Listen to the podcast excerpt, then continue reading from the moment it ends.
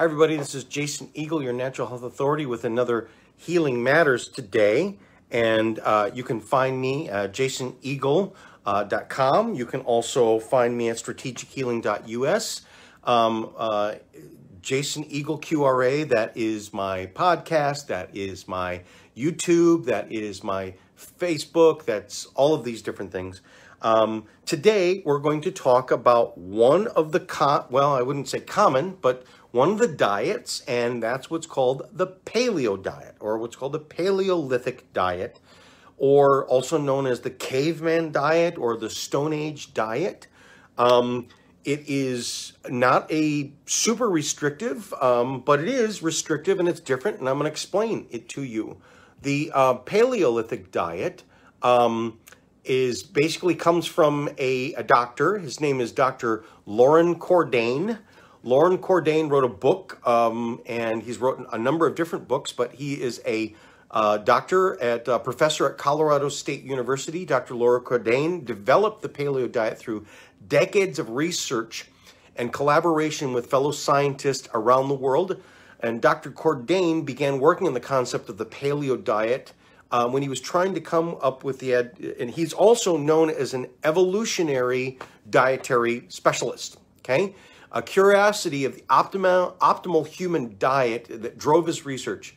He wasn't searching for opportunities to sell a book or anything like that. He was just looking to figure out, okay, what is the human made for?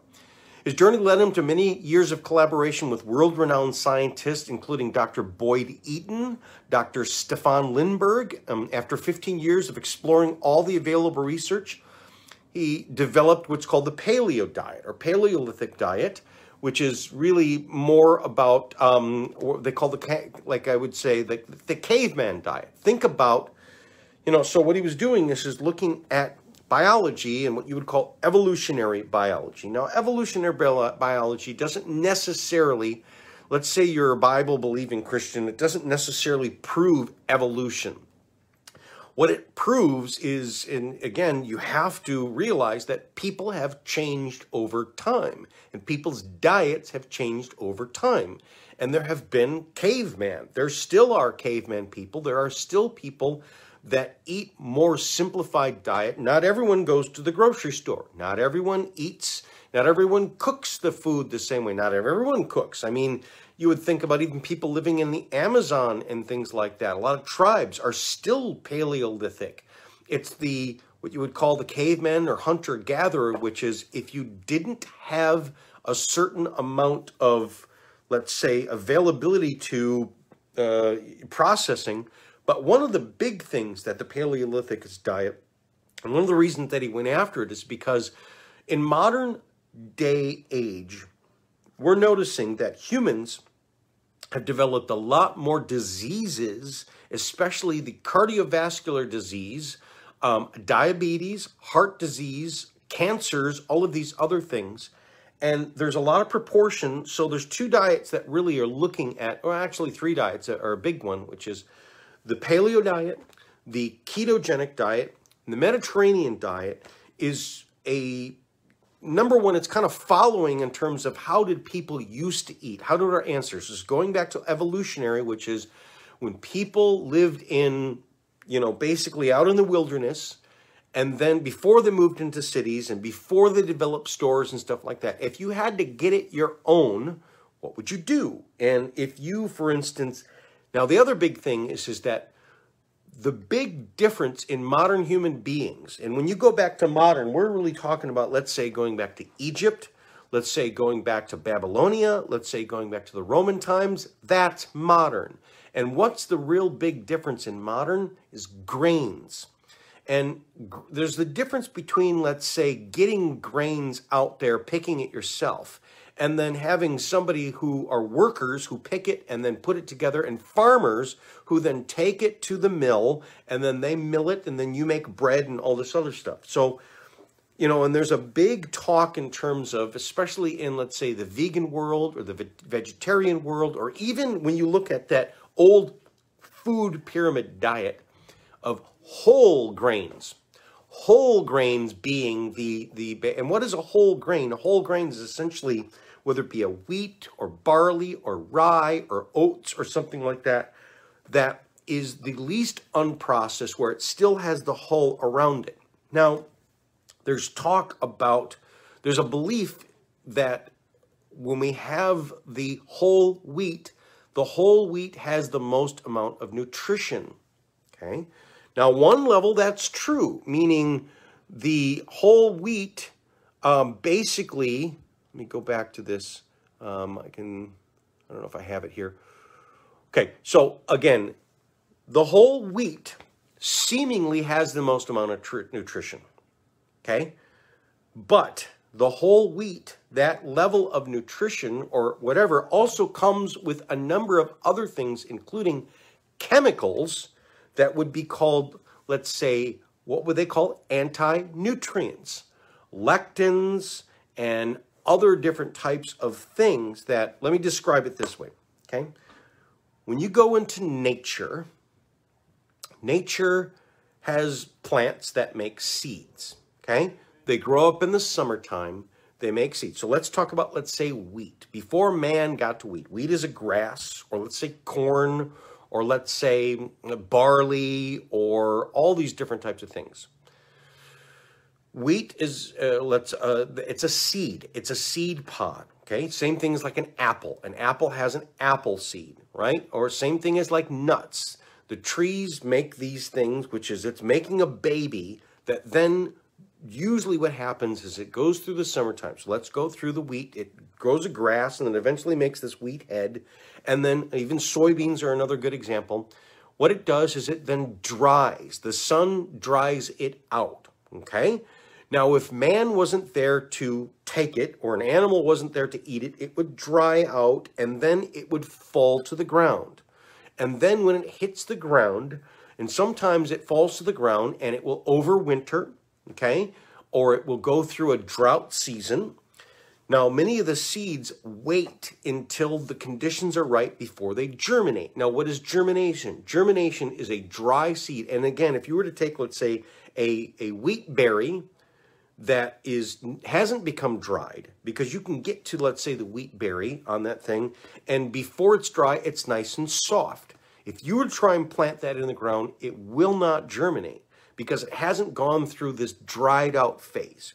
This dried out phase it has to become hard and dried in order for it to then get to the phase of where it then drops to the ground and then the water goes into it and then it triggers this germination now, the first thing that happens, especially in a whole seed, a whole wheat seed or something like that, is this outer husk layer of where that super nutrition is.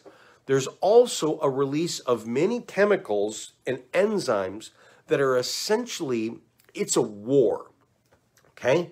So, since there's all different types of seeds and they're competing for this tiny little square inch of ground, to get who's going to get there first? Who's going to elbow there? I get it i get it i get it. Because they want to develop their roots and then get into the ground and establish their roots so that they can live right? So there is this chemical war that happens where they release certain chemicals and each seed releases chemicals that its own species is immune to. So it won't hurt the other one but if it comes from another species so let's say another different types of grass seed. What they do is they block the absorption of, in particular, calcium and magnesium and all, all of the things that they need to eat. So, uh, you know, to live. So basically, it's a war of starving each one out. And if I can starve you and get to the food before you get to it, now you're trying to starve me, I'm trying to starve you. And so it's the super war, and it's this war of competition, and the fittest survive. Now, we'll we get into our body.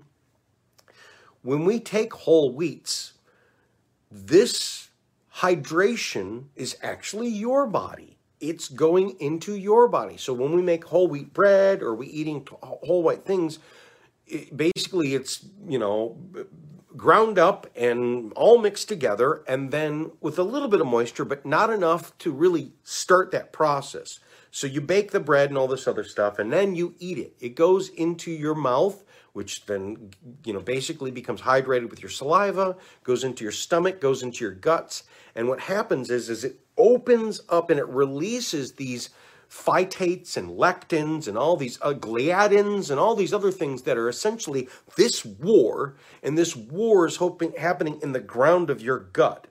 So one of the things that has been noted in modern age of a lot of gut problems, which then develop into a lot of other problems, autoimmune diseases, which is our whole host of everything, is what we call leaky gut. And leaky gut is essentially your gut is these tubes, your intestines and your large intestine are these tubes which are basically sealed. The food that's inside there that eventually develops into poop, there's pores that it should saturate through so that it can get into your bloodstream. And your, your blood vessels attached to these tubes and are essentially these reverse routes that your blood vessels are sucking the nutrients out of your guts. But it's not really holes, okay? So it's not perforations. What is a hole? Okay, one of the worst wounds you can get is a gut shot. Remember the old cowboy movies, which is a person gets shot in the shot in the gut and they're too far away from the doctor. Even if the doctor is, they say, "Leave me one bullet," right? Because I'm gonna die a horrible death. Like nobody can save me. Because if you got shot in the gut, especially the lower bowel, you are leaking poop juice into your guts, which is you will die of peritonitis. Now, leaky gut is tiny little pinpricks that are inside your guts that it's leaching into your system. So who are the people that have leaky gut? Okay, which can also be, there's a book that's written what's called grain brain, which is a lot of people are having problems and they have, and it's not necessarily that they're allergic to the grain. It's they have a reaction to these poisons that are leaching into their body and it causes inflammation. It causes, so people that get a lot of bloating, people that where their guts swell up when they eat stuff, that is a perfect example of this microperitonitis or what you would call leaky gut.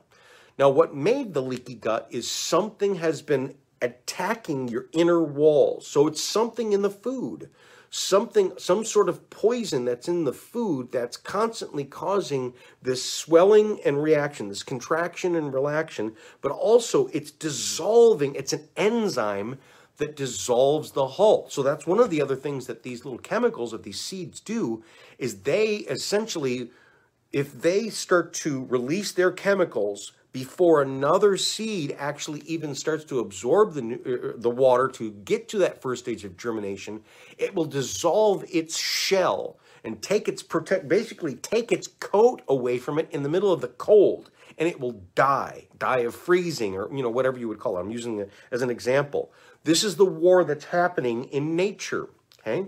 And this is one of the big misnomers about what whole grains could be. Now, that's not to say that some people can't do well because there's certain digestive systems that are designed, and it comes from this evolutionary biology, which is, again, the white Anglo-Saxon, um, the British, the Irish, the, you know, Polish, they don't do well on beans. They don't do well on pinto beans. They get farty, they get gassy with beans. Whereas the Mexicans, the Aztecs, those type of uh, people, the the the Southern America, the South America type of people that are essentially made for that. And part of their making is is they develop over generations and people when they live in an area long enough just like the birds of what you would call the galapagos is that they develop a digestive system and a structure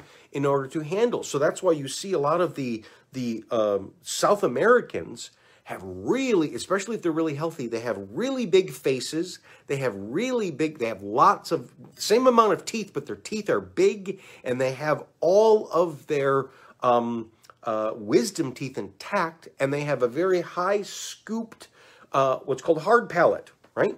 Whereas people over uh, in uh, that have generation upon generation of eating more processed foods or softer foods, um, have a shallower palate. That's that roof of your mouth, okay? Why? Because they're eating harder foods, which just means they're eating more corn, they're eating more beans, and these types of things. So they have a digestive system that's designed to digest these things. They tend to have a longer small intestine, which means it gives more time for these complicated sugars in order to digest. Whereas they don't necessarily do very well on milk and other stuff. Whereas you go over to, like, for instance, the Swiss and um, you know, uh, let's say the, the the British and the Irish, they do really well on milk. They have a digestive system that's now going back to what the paleo diet is. We all go back to some very similar ancestors. Whatever race you are, the similar ancestors of every race is we ate more simply before we developed into cities and we didn't really eat you know making bread is a pain in the butt it really is a lot of work for little bang for your buck and so if you get to for instance i can eat this vegetable straight out of the ground i can eat it raw i can eat this nut raw. I can eat these seeds raw. Maybe I cook a little bit, but it doesn't take much processing. Whereas making bread is you got to have a bunch of workers. It takes, you know, days, weeks, months. And then even the baking, it takes very specific type of process. Now, why do people get into eating grains, especially bread, is because it's there's the other thing that we're noticing too is that the level of diabetes that we have because of a high glycemic index, okay? Now, there's a lot of sugar in the carbohydrate of a grain, especially a whole grain, and it's a quick release. And so the sugar, and you, it's even more sugar than straight sugar. It's even more sugar than honey. It's even more sugar than fruit sugar. It's a different type of sugar. And what it does is, is unless you are a slave, okay, really, when you really look at it, where did bread come from? Where did these grains come from? It was slave food. It was basically, you know, develop this whole system of a bunch of workers to create this very cheap food that can also sustain you when you're working. And when you're working hard manual labor, that's when you look at a bunch of our ancestors, they did do bread and they do the biscuits and all this other stuff is because they're going out and they're working in the field. Whereas if you're not working for somebody else, let's, let's say you own your own farm and you don't live in a city and you have your family, you don't work that hard. You don't, so you don't need to have that, that, that bread. You don't have to have this stuff and you don't have someone else feeding you. You're feeding yourself. So the Paleolithic diet is, is more of, well, when you go back to all of our ancestors, they really were Paleolithic, right? And so it's number one, cutting out a lot of grains because they didn't eat that. So it's kind of putting on your thinking cap. Now, this is not just thinking. They did this through going through all of the records as well as the Stone Age, as well as going through, you know, let's say, um, digging up the bodies, examining the contents of people's, you know, bones of, you know, from these old uh, archaeological digs, um, looking at their campfires, looking at their homes, looking at their bodies, looking at the records, looking at the paintings, all of this other stuff, and, and, like even the cave paintings and stuff like that. It's all that's Paleolithic, which means how many generations of people lived like this, and then now how many generations of people live like this, where we eat the bread and all this other modern type of food. Very, very, very small. And that's when you look at, and even more smaller when you look at, let's say, starting with the 60s, you know, basically the 50, after post World War II, that's when we really see the cancers and the heart disease and all of this stuff just go skyrocket. And then the other thing, that's when, like, like since the 70s up to right now, you look at dementia, you look at, say, ADD, you look at um, Alzheimer's, you look at, at you know, um, uh, what is it, autism, the autism spectrum. It's the food. And what is different? It is the food. So the paleo is like, well, how do we go back to that type of eating? So paleo is, is very simple to kind of follow, which is, you know, what are the foods that are part of the daily, uh, the paleo diet? Uh, the paleo diet includes nutrient dense, whole, fresh foods and encourages participants to steer away from highly processed foods containing added salt, sugar, and unhealthy fats. However, the omission of whole grains, dairy, and legumes, that would be beans, can lead to suboptimal intake of important nutrients. This is when you get to the bottom line of people arguing against it. So this is where we get into, well, okay, then you'd take some supplements. So some of the B vitamins tend to be a little bit um, so a real smart way of dealing with keto or a Paleolithic diet is essentially, you know, really eating what you can and then starting to uh, supplement with some of the other things that may be missing. So what to eat on a paleo diet? What you eat is, again, the rule of thumb is the least amount of processed. Basically, you're not buying it. It's not in a package. It's not in a can you know, someone else didn't cook it for you. Yes, sometimes you have to go out and eat. But what do you get? You focus on leafy vegetables. Those can be raw or they can be cooked. Fresh fruits, lots of seafood. Seafood has always been very available. Grass-fed meat, so that uh, uh, high levels of grass-fed uh, beef and things like that. Root vegetables, again, root vegetables which have to be cooked, but they always could cook that. They always had a fire, and you could throw sweet potatoes, um, in, in those types of things. But avoiding white potatoes and things like that, because white potatoes are actually a newer type of thing. They really weren't around at that time. Root vegetables, including sweet potatoes, which you have to cook, you can't eat them raw. Uh, free range eggs, poultry and eggs, that could also be duck eggs, goose eggs, stuff. Nuts and seeds, including uh, their unsalted butters. So let's say nut butters, okay? Um, now, you could include peanuts in there, but peanut is technically not a nut, it's a legume. So typically, the Paleolithic people avoided that, but they do cashews, they do almonds, they do this type of stuff. Now, if people tend towards leaky gut, meaning I've got a lot of digestive issues, it's highly recommended that any of your nuts, what you do is you buy them raw, unroasted and raw, and then if you're going to eat them, what you do is you soak them in water overnight, good fresh water, and put them in the refrigerator and soak them, and then pour that water out. And if you're going to make a smoothie or something like that, or put it into, let's say, uh, another type of casserole or something like that, you can eat them wet like that. But if you like them crunchy, what you then do is take those wet nuts, spread them out on a, like say, a cookie sheet, and then put them in the oven at the lowest temperature you can get. Maybe a little bit of salt on them too. That's kind of helpful, makes them tastier and then leave the door cracked because you don't want to, you know, roast the heck out of them. You just want to dry them out or even put them in a food dehydrator or something like that. And you do enough for, let's say, a week or so, okay? So a whole cookie sheet should be enough of these nuts for a week. The reason you do this is because the, those bad anti-nutrients go into the water that you're dumping out and then it's gone. And so then when it comes into your body, now you're safe. Now you don't have a lot of these problems because people that eat, especially almonds, can do this. Um, really, a lot of people that have, uh, like, say, I want to do, you know, health food and eat a lot of nuts, and and then they start to have a lot of problems, and they don't know that it's because of these phytates and these other anti-nutrients that are soaking into their body from these raw nuts or even roasted nuts that can do that. So that's a good rule of thumb of what to do with nuts. Okay. Another thing is healthy oils that would be olive, walnut, flaxseed, macadamia, avocado, coconut. People go, well, you know, cavemen didn't. Yes, they did. It's very easy to take nuts, and it was easy for them to find that, that these oily things came out of them because they just took it on a stone and they smashed it, and all this oil came out of it. That's where, you know, candles and things like that were made out of that very easily. The oils were very available, especially in olives and not only did you eat it, but you cooked with it, but you also rubbed it on your body. You would burn it and stuff like that. And so oils have always been very, very available.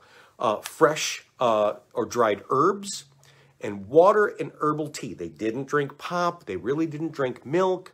Now, some people can allow, let's say, some cheese because there was a lot of cheese that was available. They had cows. They domestic. So the whole Paleolithic thing is, is well, before we domesticated animals. Well, again, we lived with goats and we lived with sheep and we lived with cows from the very, very beginning.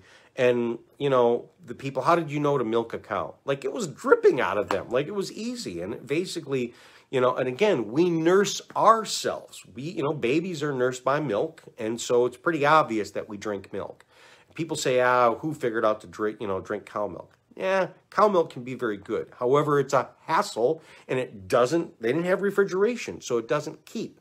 So raw milk, unless you're milking it on a, you know, it was really not part of the paleo. However, they would make cheese very easily because they could store it. They found out that, let's say they, they slaughtered a cow or slaughtered a sheep, they would take that milk and they would stick it in the stomach. Basically, they cut the stomach out, they make a stomach, and then they put it on their back and they walk around with it. And even in the hot weather, it would shake around. There's what's called the natural rennet. And so cheeses are something that is part of the Paleolithic diet. Some people choose not to do it. Okay, but technically it is a, you know, cheeses would be included in the Paleolithic. You can have it or you can don't, don't have it. If you don't do well on it, what you don't eat is you don't eat grains, including oats, pasta, and cereal. For sure, they didn't eat that. Dairy products, including milk and no yogurt. Now, again, yogurt, which is the old sheep herders, they would put it in the stomach, and, and yogurt's very easily made. So that's kind of iffy, but most paleo people that tend to be very strict say no, you don't do that. Legumes, including beans, soy, and peanuts, are off the list. Now, one of the reasons why is because these things, again, there's the, what the paleo diet does and why people lose a lot of weight on it, a lot of weight really fast, okay, like the keto do, do it reduces inflammation. So people that have bad joints, it really gets rid of the atherosclerosis, the stuff that's clogging your arteries very quickly. So that's one of the things that this has been known for is that, and then it also gets rid of diabetes like that because number one, there's not enough sugar in there. You're not eating any sugar whatsoever. The only sugar that could be allowed is number one that you're getting from the fruits, that you're also getting from, let's say, there's the sugar that is in, let's say, your root vegetables and stuff like that. Um, you can have sweet potatoes, um, a little bit of honey. Okay, so what's allowed would be uh, used sparingly, which is natural sweeteners like honey, molasses, or dates. A little bit of coffee, not every day. And if it's a little bit of coffee, it's just straight black coffee um, because those are some that, but you know, tend to focus on, let's say, uh, you know, just water and tea. They've always had tea. Everybody took dried herbs or fresh herbs like stinging nettle and stuff like that and boil it in some water. They always boiled water. And, uh, you know, tea is pretty basic things. Beer and wine, very, very sparingly. They always had beer and wine because they fermented these things very easily. The first one of the very first fermented alcohol was mead. And it was really, they found it basically when you found a beehive that had rain get into it and it started to ferment or let's say you eat, eat started eating some like really really ripe fruits they have lots of alcohol in it. And so people figured out and they just put it in a container and then the juice that came off of it like that's alcohol. So they've had wine and beer and mead um, one of the oldest ways of making mead, which is they would find a beehive that was in a tree, like on a branch. They would actually get like one of these big pots, whether it be a stone pot or a metal pot. They fill it with water. They find a river and they'd fill it with water and then they build a fire on it and they get that boiling and then they would cut the beehive and they drop the whole thing bees and honey and all and they would boil that down right and, and basically and then just let it sit there and then it would start to ferment and then you got mead which is you got this alcohol out of it. Another thing that you can use sparingly is almond flour coconut flour and other baking replacements. They could bake you know um, but they didn't use they didn't waste their time on, on the grains and the whole grains and the wheat and stuff like that. Now, one of the reasons why that this has been very helpful for a lot of people in losing weight and curing diabetes and all this other stuff is because you don't get the glycemic spikes because you're not adding any sugar. You get a lot of a lot of people's gut problems is because they're feeding a lot of sugar. A lot of infection, viral, bacterial, candida, all of the stuff parasitic is fed by these um, sugars. So you're taking that out. You heal the liver. Um, also, it has, when you're eating the way that you should, which is when you do eat a lot of uh, leafy vegetables and stuff like that, and root vegetables, there's a lot of fiber. There's a lot of soluble fiber, as opposed to, you know, they talk about make sure you get your, your fiber from the whole grains. The whole grains have insoluble fiber as opposed to soluble fiber. And they noticed that actually what's better at actually reducing a lot of inflammation as well as the heart disease and atherosclerosis, getting rid of these bad fat deposits that are in your veins and arteries that develop calcium, and that's the heart attack and the stroke and stuff like that. The soluble fiber tends to grab onto it, and also the soluble fiber tends to be more prebiotic, which is it's actually healing the gut. The insoluble fiber, which is the, the, the grains, tends to actually kill, it supports the growth of a lot of the bad uh, ones that, uh, in terms of the bad probiotics. So there's probiotics, good and bad. And there's, in the whole probiotics things, there's what's called prebiotic fiber, there's probiotic fiber, there's postbiotic fiber. So it's basically kind of like getting the soil right and then fertilizing it and then growing the little things that grow inside there. Okay. And that's what probiotic would. But there's a beginning stage, a middle stage, and an end stage, and all of these different things that kind of work together. And what it's found, especially when you look at our ancestors and what our ancestors did, so that's part of the reason for the Paleolithic is you're waking up with stored memory inside of all of us.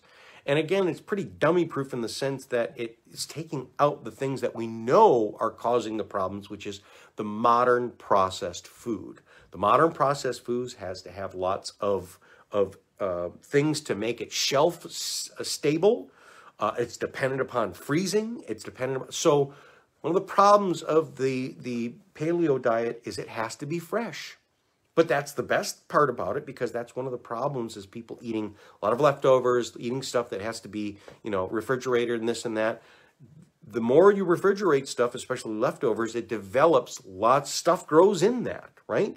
And those stuff can get inside your body and can cause lots of problems. So this has been very, very safe, uh, uh, helpful for people in terms of helping them to lose weight and lose the bad weight, helping them to develop good muscle mass, helping them to get rid of some of the bad cholesterol deposits and all these other things, especially the stuff that's in the brain uh, that is really kind of the bane of a lot of our modern existence. Nobody wants to be the Alzheimer person, blah, blah, blah, blah, going like that, right?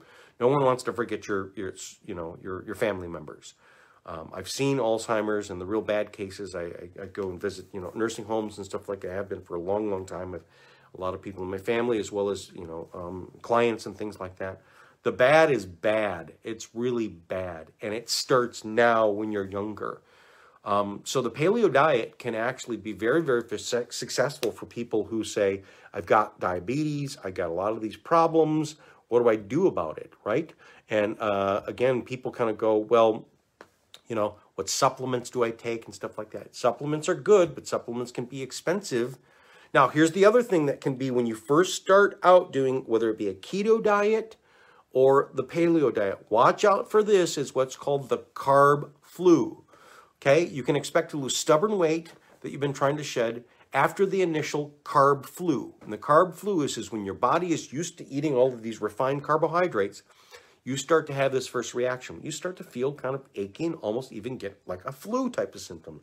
It's not the COVID. It's not this. Now just roll through it. You'll get through it. Sometimes that means what do you do when you get a flu? Stay in bed, drink your fluids, rest, okay, until you're over it. But don't break it. Don't go back. It will want you to go back. I'll just go back to my crackers and, and eat my, you know, don't do that.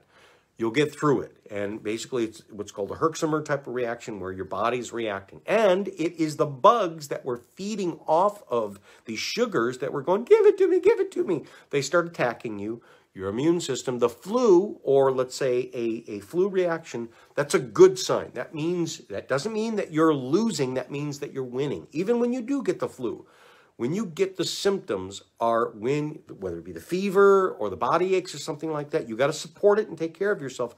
But that's a sign that your immune system is fighting back. Get on your vitamin C. Um, when you get the flu, or especially the carb flu, um, by uh, don't do the the vitamin C that has sugar in it. You can take just straight ascorbic acid um, as a powder form or whatever. Get the non-sugar one. Support yourself. Push your fluids and ride through it, and you'll get it right. And you'll but you'll notice once you get through that, you'll have more energy that you're used to. Your sleep will improve. If you have skin issues, whether it's acne or rashes, making a transition to the paleo might clear this up as well because it's anti-inflammatory nature of the diet, it's not uncommon for your joints to be less achy than normal, right? And then you're eating a lot more protein um, with a balance of a lot more of the good vegetable fibers, and you're cutting out these insoluble fibers. So again, inflammation gets a lot, lot better. Okay. Um, and again, people that do it, most everybody that does it, most everybody, like 98% of the people that I know that do it, have lost a lot of weight in the beginning. Okay. And then you start to taper off, and then sometimes it's time to change. Okay. But it's also a really good way too because it controls your behavior. Um, a good way with the paleo diet is, you know, um, what do you do for dinner? You know, again, what do you do for breakfast? But what do you do for dinner? People that are used to having their pasta and having the big dinner, eat a salad for dinner. Eat a lighter dinner, right? In the beginning, get used to going to bed a little bit hungry, having some of these hunger pains type of things. Drink more tea. Hot tea is a great way. Even hot water with some lemon uh, helps to basically fill the stomach up and take away some of the hunger pains. Drinking tea um, whether it be black tea or green tea or even herbal tea. Peppermint tea is a great thing to actually satisfy the stomach and help you to kind of get through that early stage. It has no calories in it, but it's also very satisfying and soothing to the belly, right? So it's a great way to get through it. Um, and again, a nice, good salad that has your vegetables and what dressing, forget your creamy dressings, get used to lemon and olive oil and and um, you know salt and pepper um, or you know apple cider vinegar or red wine vinegar or something like that. Get used to those ones. And then again, you can throw some nuts in there. You can throw a little bit of meat in there, a little bit of fish, or like some sardines or some tuna, or or something like that. But again, you don't have to do that. You can just do just the straight vegetables. You know, your celery, your onions, um, these different types of things. Just think paleo. Just think what the state, caveman would have had and go with that. It's pretty basically simple to do that. And um, a lot of people notice a big difference. They feel a lot better. It's challenging in the beginning because you're not used to, but sometimes that's why diets work because it challenges and it breaks you out of patterns that of what you're used to, and it makes you start thinking. It makes you start choosing. And any diet works that makes you choose, and especially when you are choosing fresh. This is the other thing that why it works in any diet, whether it be the Mediterranean diet or keto or anything that's fresh will always be better, right? And again, think about the paleo people. Yes, there's sugar and fruit, but uh, shoot, uh, I'm sorry, fruit is very easy to get. Reach up in the tree and grab it, right? So they ate lots of fruit, lots of fruit and nuts, and not necessarily the granola, not the granola that has the oats in it. They didn't do that. Just the fruit and nuts, okay? Or just the fruit. Um, and uh, even though it does have the sugar, right? But it also has so much of these other nutrients in it, and it's very fresh, and it's very fresh. Green drinks are something that could always do. Yes, they always mashed up stuff, and they could make green drinks, and it's it is it does fit the paleo uh, profile uh, juicing. Juicing can fit that. You think, well, they didn't have that machine. Yeah, they did. They would crush things and they would get the juices out of them. Um, they uh, they would make these mesh bags that we do, you know, like nut milk bags and stuff like that, and they would crush stuff and get the juice out of it.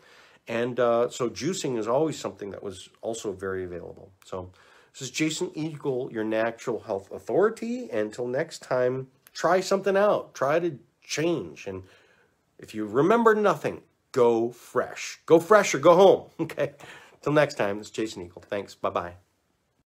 Thanks for watching. I invite you to press the like button because you liked what I had to say about your health. And also, press the subscribe button to be able to easily find me and also be part of this. I look forward to helping you reclaim your health naturally.